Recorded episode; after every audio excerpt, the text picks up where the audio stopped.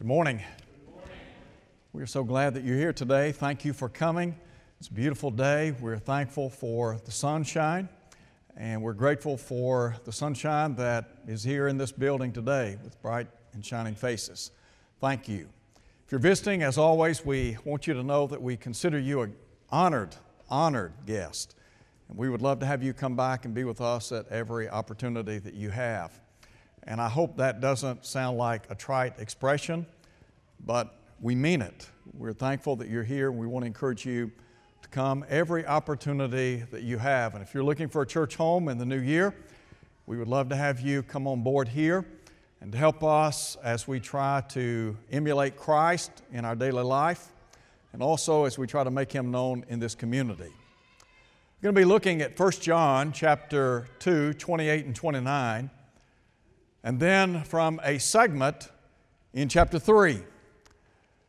In our lesson today, the title of our lesson is I am a changed person in Christ. I would imagine that in my mind, the poster child for what Christianity does in the hearts and lives of people was Saul of Tarsus. I don't know of any other person that demonstrated such a radical change in his life. If you look at Saul of Tarsus, pre Christ, boy, he was a terrorist in every respect of the word. Did everything within his power to destroy those who were followers of the way. But following the Lord's appearance to him on the road to Damascus and his obedience to the gospel, a change took place. An incredible change. You remember Paul identified himself in 1 Timothy chapter 1 verse 15 as the chief of sinners. But once that change took place, Paul could have said to anyone, anytime, any place, I'm a different person in Christ. My question to you today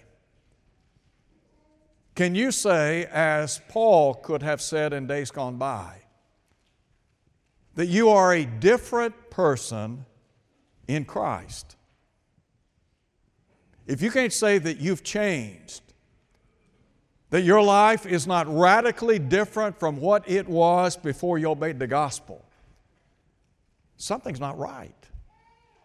Because you see, Christ is to impact our life to the extent that we're different, that we think differently, and we act differently.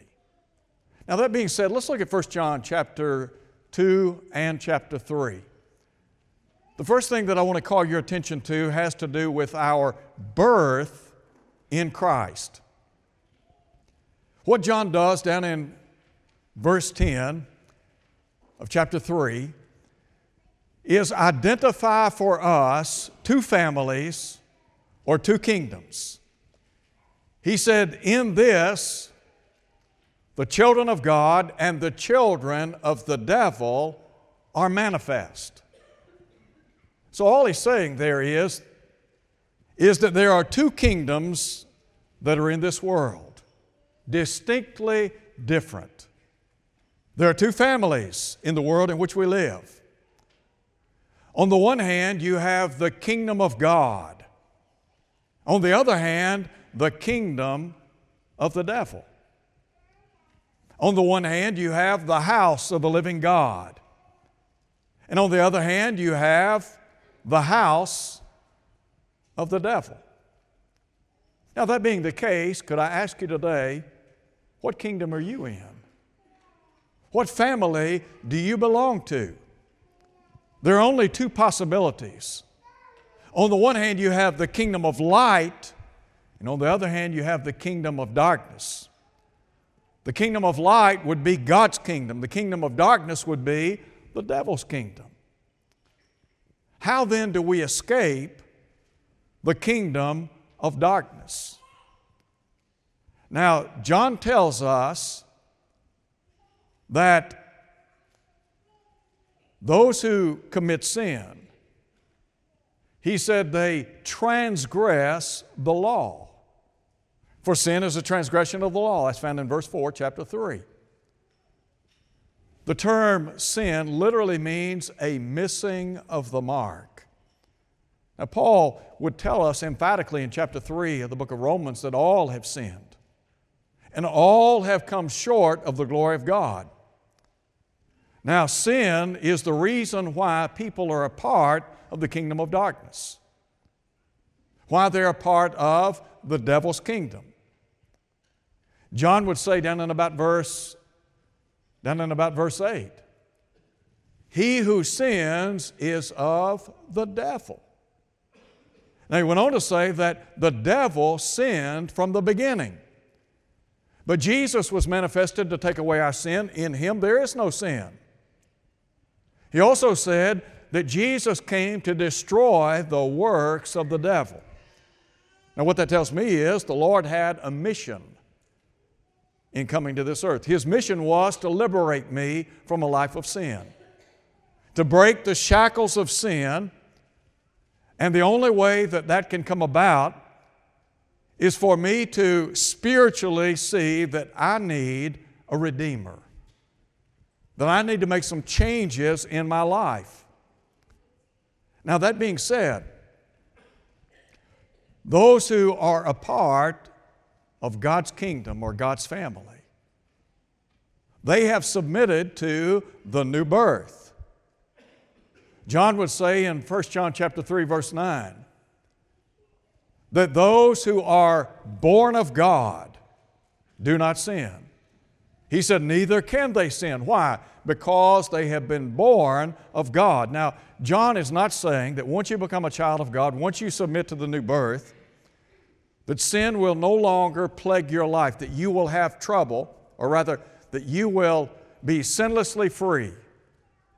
But what he is saying is that that old way of life, it's over.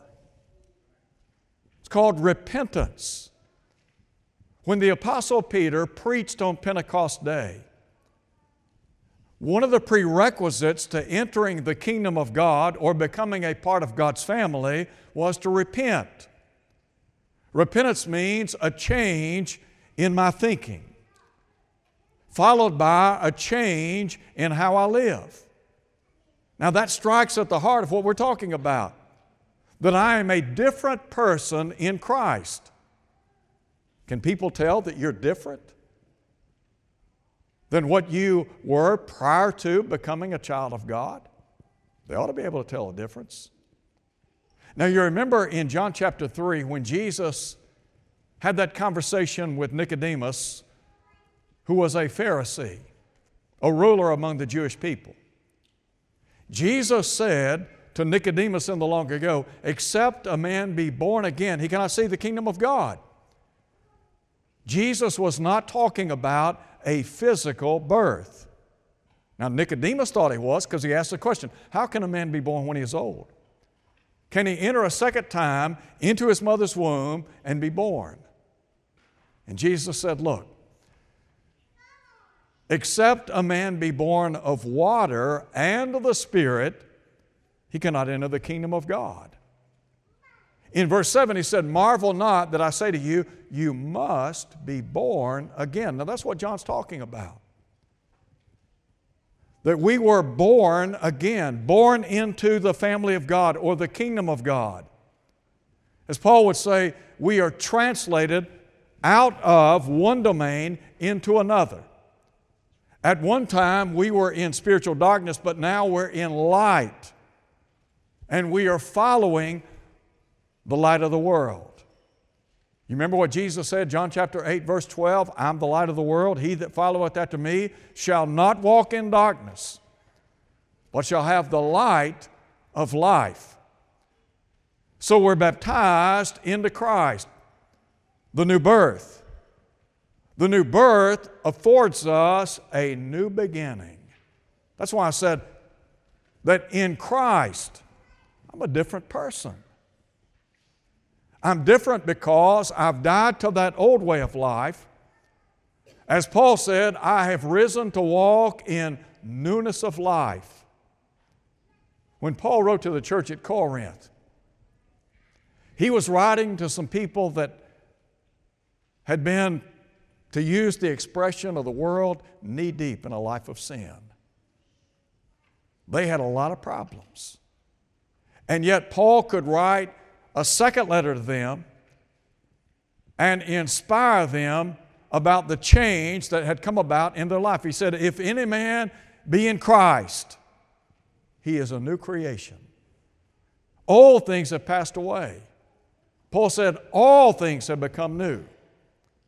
And that's the idea of the new birth. Now, let's think secondly about number one, the new birth in Christ, our birth in Christ. But number two, our behavior in Christ. Now, here's the application part. Let's just think for a moment or two about our conduct in Christ. Paul, Paul had told people in the first century that when they were baptized into Christ, they were a changed person. They were a new creation. And what John is saying is that those who have been born of God, those who have submitted to the gospel plan of salvation, they're changed, they're different. Number one, their allegiance is different. Their allegiance is now to the Lord Jesus Christ. Do you remember in Acts chapter 2 when Peter, we have a record of his sermon, preaching the gospel? In verse 36, he said, Let all the house of Israel know assuredly that God has made this same Jesus, whom you crucified, both Lord and Christ. Is Jesus the Lord of your life? If He is the Lord of your life, that means your conduct has changed. Now, what was it John said? John said, He who sins is of the devil. He goes on to say, Whoever has been born of God does not sin. He cannot sin because his seed remains in him. And the idea is that he has died to that old way of life. His allegiance is to the Lord. The Lord is the one who is piloting his or her life. We have submitted ourselves to the Lordship of Jesus Christ. So there is the allegiance to Jesus, and then there's a second thought the idea that we must abide in Jesus. Back in verse 28, John said, Little children, abide in him. In chapter 3, he said that those who abide in him do not sin. He who sins has neither seen him or known him. He's, either, he's neither seen him nor has he known him. Now, again, he's not talking about stumbling, making mistakes in life. But what he is saying is that your life, my life, is no longer defined by reckless behavior. I'm a changed person. And my goal is to abide within the teaching of God's Son. In John chapter 8, Jesus is involved in a conversation with the Pharisees and the Jews of his day. And they failed to accept, many of those people failed to accept his deity.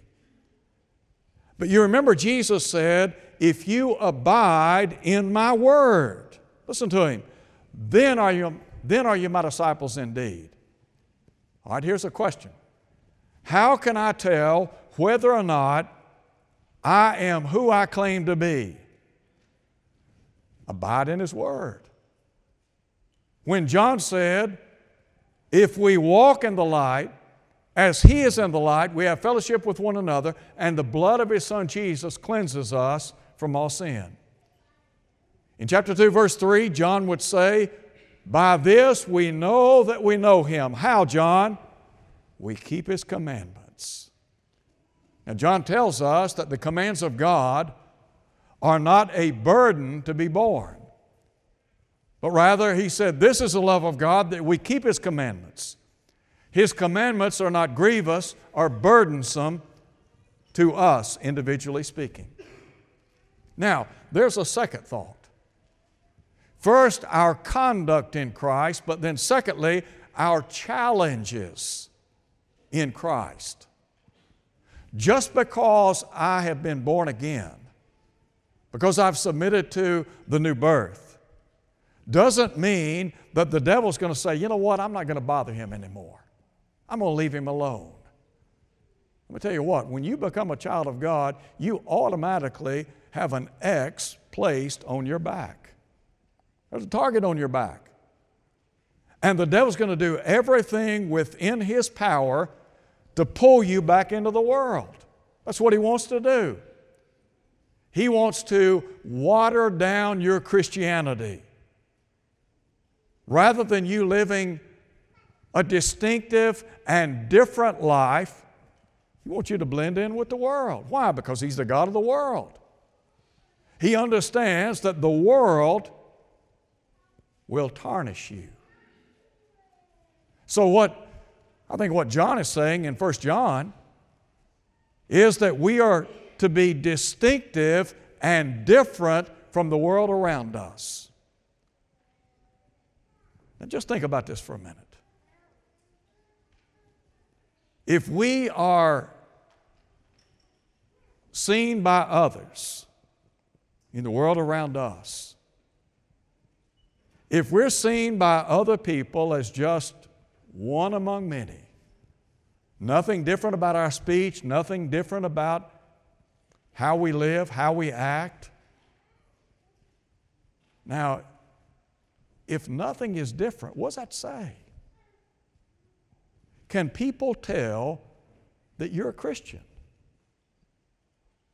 I mean, can they identify that there is something distinctive and different about your life? Now, if they can't tell, if they can't tell a difference in how you're living and the world lives, something is not right. Would you agree with that? That's just the bottom line. Now, here's what John said Love not the world neither the things which are in the world. Well, why, John? Because the devil is using the world to pull, to tug at our coattail. What the devil's trying to do is reel us back in. And what we've got to do is withstand. As Paul would say in Ephesians chapter 6 stand, therefore, Put on the whole armor of God. Let me tell you what, the devil's going to bring it every single day. Whether you are ready or not, he's coming. He is relentless and he is ruthless. And his goal is to destroy you as a child of God. Now, it might be the case that if we're not careful, that over time we begin to blend back into the world. And before long, there's really nothing distinctive or different about us. When the Apostle Peter wrote in 1 Peter chapter 2, verse 9, you remember what he said? You are an elect race, a royal priesthood, a holy nation. And the idea is we have been sanctified or set apart. We don't belong to the world anymore. We're not walking in darkness. We're not a part of the devil's kingdom. We're not a part of His house, but rather we are to be distinctive, different. As Paul said to the saints in Rome, do not be conformed to the world. But rather, what you need to do is be transformed. Why is it that we spend time every day reading and studying the Bible? Why do you read and study the Bible? Why do you spend time in prayer? Why do you come to worship on the first day of the week? Why do you come back to Bible study on Wednesday night? Is it not because you're trying to live a sanctified life in Christ Jesus? Now you think about the people in Corinth. And Paul itemized some of the problems that they had in that city, spiritually speaking. And in verse 11 of chapter 6 in 1 Corinthians, Paul said, And such were some of you, but you were washed. He said, You were sanctified. All right? What if somebody that had been sanctified in Christ, who had been living in fornication, adultery, homosexuality, sodomy, what if somebody had been living as a thief or a drunkard and so on? What if they continued to steal? What if they continued to sleep around?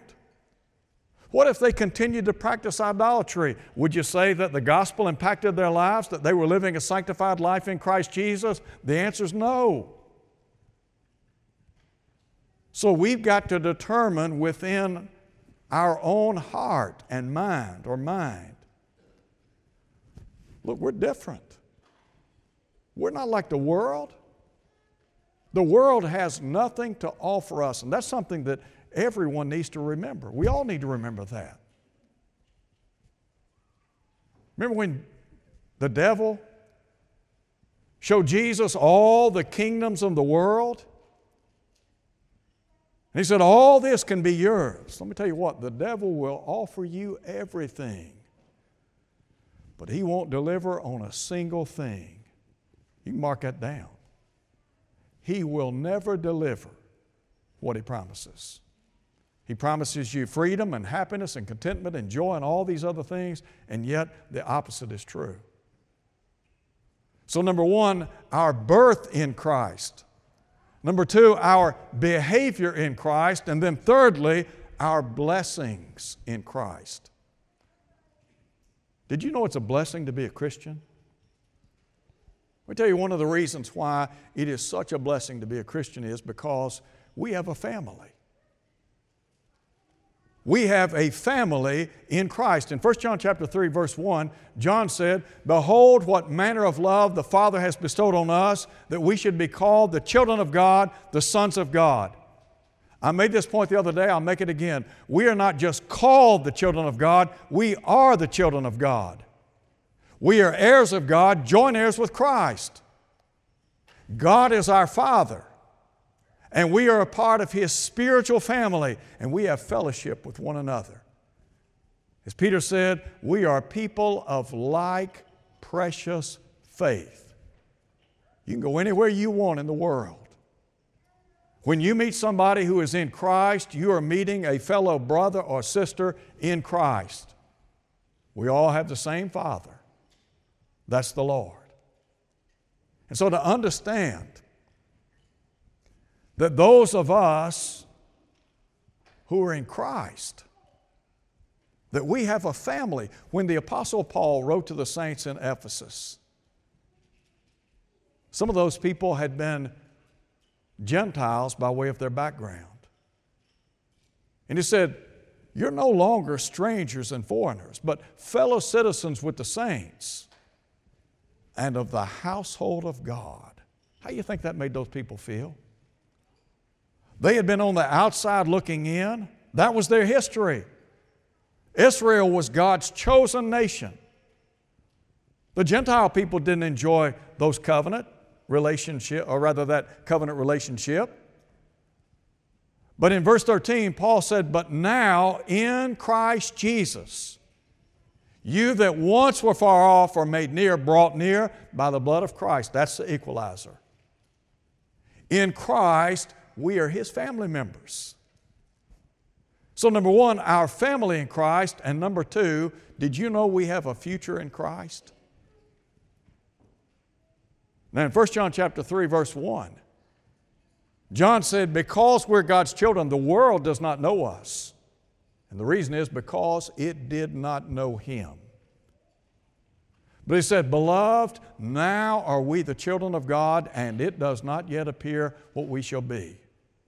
But when he is revealed, John said, We shall be like him, for we shall see him as he is. I really believe that John is writing to Christians in the first century to provide them with a sense of confidence in Christ. To assure them that, look, you're a changed person, you're a different person. You belong to God, you're a part of His family. And I understand that as a part of His family, and as someone who's trying to walk in the light, there are going to be occasions when you stumble and fall. But to understand that you have an advocate with the Father, Jesus Christ the righteous, who is going to stand before the bar of heaven and he will plead your case. And on the basis of his blood, you can maintain a relationship with the Father. Now, the prerequisite to that, back in verse 9, John said, if we confess our sins, He's faithful and just to forgive us, to cleanse us from all unrighteousness. How confident are you in Christ? You confident? Do you believe that you have a future in Christ? Not only are we to be confident in Christ, but listen, we have a crown. You know, the Bible talks about that stuff, the victor's crown. There'll come a day when we will stand before the Lord, and the Lord Jesus Christ will own us and crown us in heaven.